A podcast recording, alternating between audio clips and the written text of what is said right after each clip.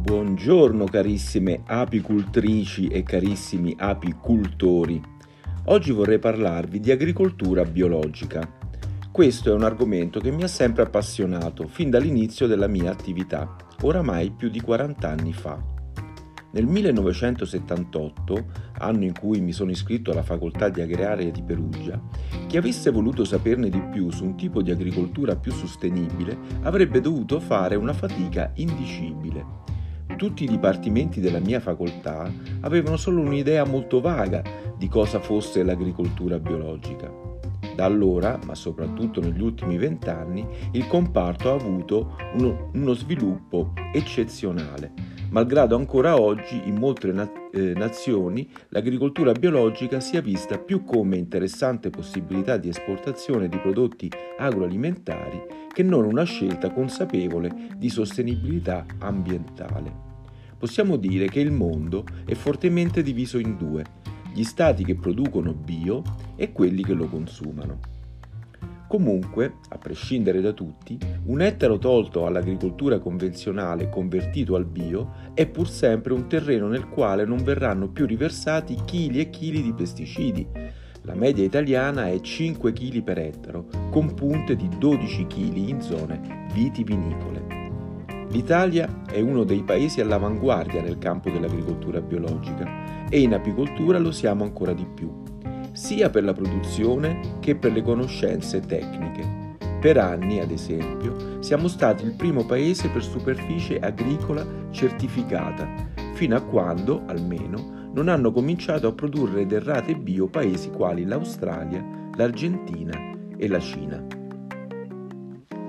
Dagli anni in cui ho cominciato a muovere i primi passi nel bio, le cose stanno cambiando sempre più rapidamente ma facciamo un passo indietro e vediamo come tutto è iniziato. L'idea di un'agricoltura più sostenibile dal punto di vista ambientale nasce in seguito alla meccanizzazione e industrializzazione dell'agricoltura, quando si comincia a capire che non era tutt'oro quello che luccicava. Le critiche al modello industriale dell'agricoltura prendono forza verso la metà del 1800, nei primi paesi che per la storia e territorio l'avevano per primi abbracciata, quindi soprattutto in Germania e in Inghilterra. È in quel periodo che in Germania nasce il movimento Lebensreform, che propugnava un modello di vita sana con alimentazione a base di cibi integrali, uso di medicine naturali, rifiutando alcol, tabacco e droghe. Nel 1900 fu aperto in Westfalia il primo negozio al dettaglio di generi alimentari e prodotti per la cura persona- personale, Reform House, realizzati secondo i principi del movimento Lebensreform. In questo ter- terreno fertile si inserisce Rudolf Steiner, matematico, fisico e filosofo tedesco, fondatore della società di antroposofia.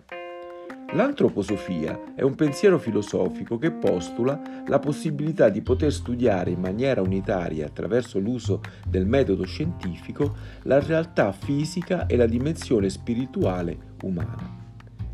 Nel 1924 Steiner fu invie- invitato da un gruppo di agricoltori della Slesia a tenere delle conferenze sulla visione antroposofica dell'agricoltura e a seguito di queste lezioni nacque un gruppo di studio che chiamò questo approccio biodinamico, in quanto tende a dinamizzare le forze della natura e metterle in sintonia con l'energia dell'universo.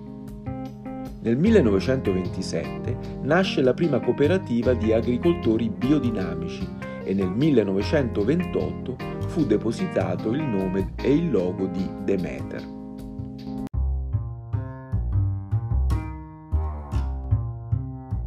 La prima volta che compare in uno scritto la parola agricoltura biologica è nel 1940, nel libro del barone Lord James, Look to the Land, Grosso modo nello stesso periodo, 1935, un approccio analogo a quello dell'agricoltura biologica prende il via in Giappone, grazie a Mokiki Okada. Il movimento fu chiamato Nature Farming. ed anche in questo caso si fuse la voglia di coltivare senza l'uso di fertilizzanti e molecole chimiche alla spiritualità. Contemporaneamente e separatamente, un altro botanico e filosofo giapponese, Masanobu Fukuoka, elaborò un sistema agricolo alternativo. Pioniere dell'agricoltura naturale o del non fare, fu autore di bestseller quali La rivoluzione del filo di paglia e The Natural Way of Farming. Siamo ora in Francia, negli anni 60, e vari gruppi e movimenti interessati all'agricoltura biologica fondano Nature and Progrès, che avrebbe poi partecipato alla costituzione nel 1972 dell'IFOAM, assieme ad altre associazioni di Svezia, Sudafrica, USA e Regno Unito. IFOAM, International Federation of Organic Agriculture Movements, è la federazione internazionale dei movimenti per l'agricoltura biologica. È un'organizzazione internazionale riconosciuta con lo status di organismo consultivo dalle Nazioni Unite.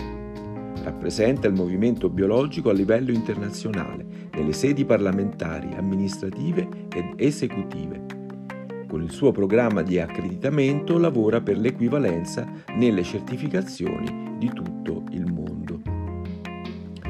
Nel 1978 viene pubblicato il libro Permaculture One, che descrive l'idea di Mollison e Holmgren, ovvero un esempio di agricoltura che integra le colture permanenti, piante da legno o frutta, con le colture erbacee.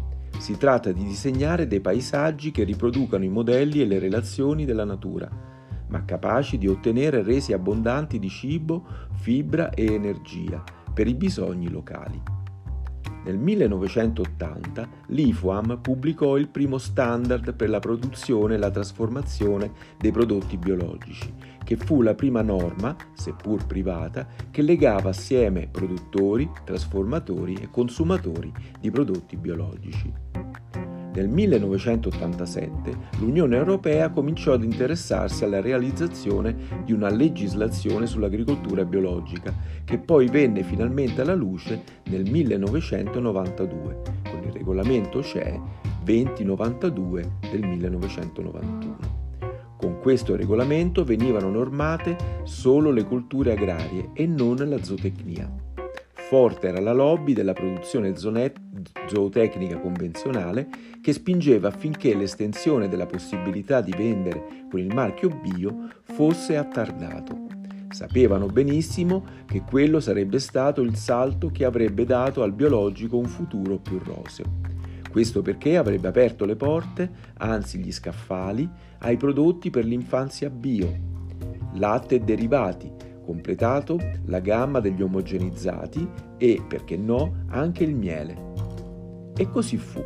Nel 1999, a seguito di numerosi scandali, primo fra tutti quello più noto come lo scandalo dei polli alla diossina, l'Unione Europea emanò il regolamento CE numero 1804 del 19 luglio 1999, che completa per le produzioni animali il regolamento 2092 relativo al metodo di produzione biologico di prodotti agricoli e alle indicazioni di tale metodo sui prodotti agricoli e sulle derrate alimentari.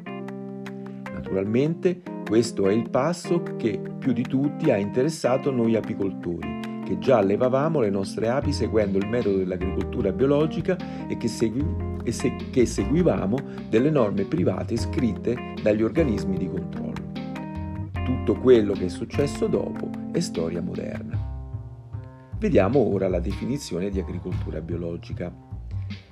La nozione più importante che deve avere chi vuole avvicinarsi all'agricoltura biologica è che, innanzitutto, essa è un modello di agricoltura descritto da norme che prendono la forma di un disciplinare di comportamento, che solo secondariamente riguarda la salubrità dei prodotti alimentari ottenuti, che sono solo il benefico effetto di una condotta virtuosa dell'agricoltore.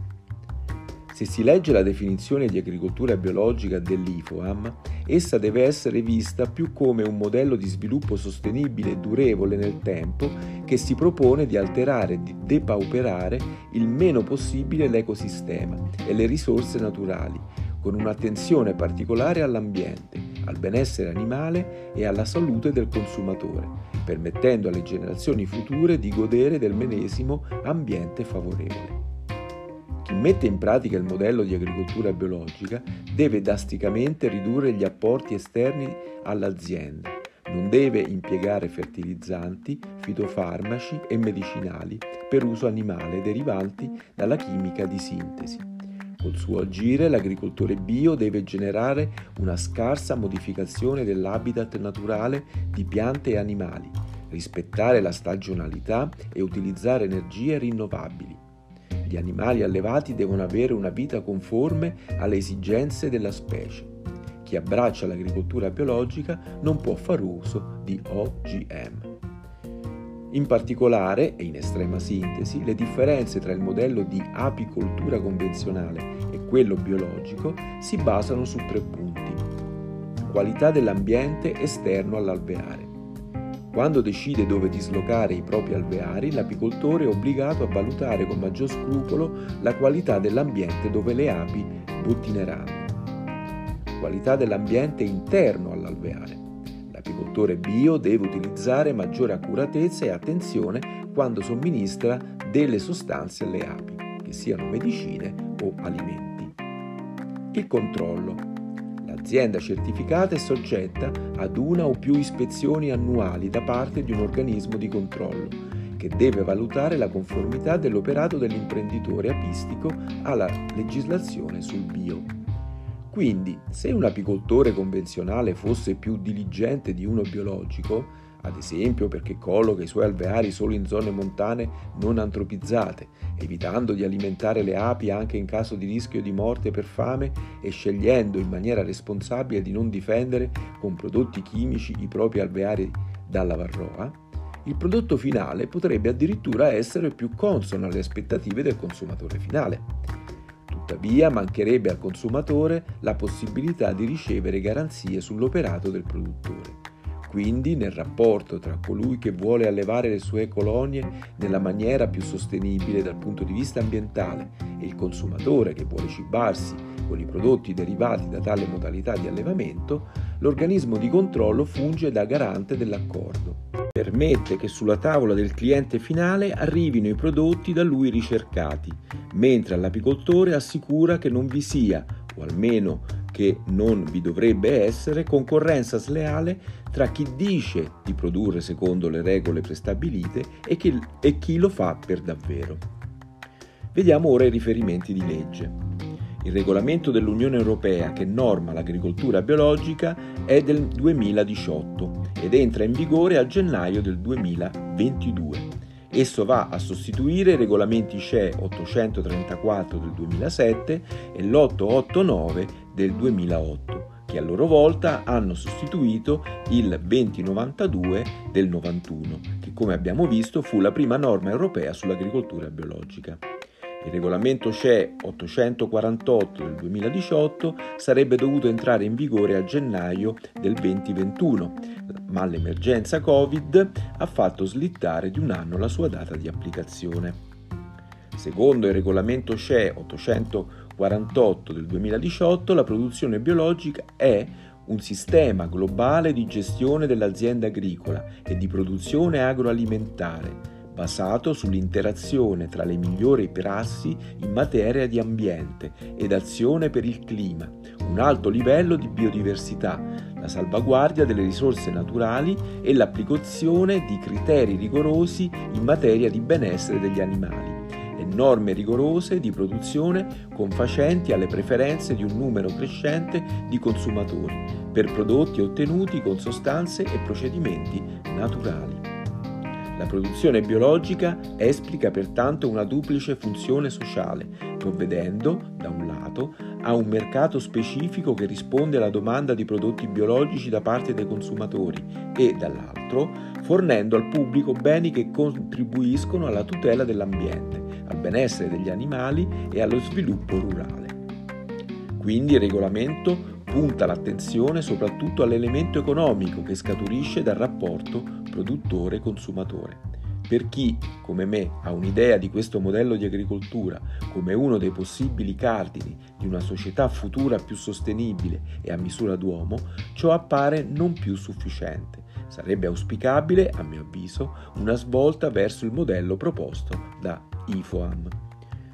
Con questo è tutto. Sicuramente è un argomento che avrà bisogno di ulteriori approfondimenti che faremo nei prossimi episodi, quando chiariremo meglio come è possibile tramutare le norme in tecniche apistiche di uso quotidiano.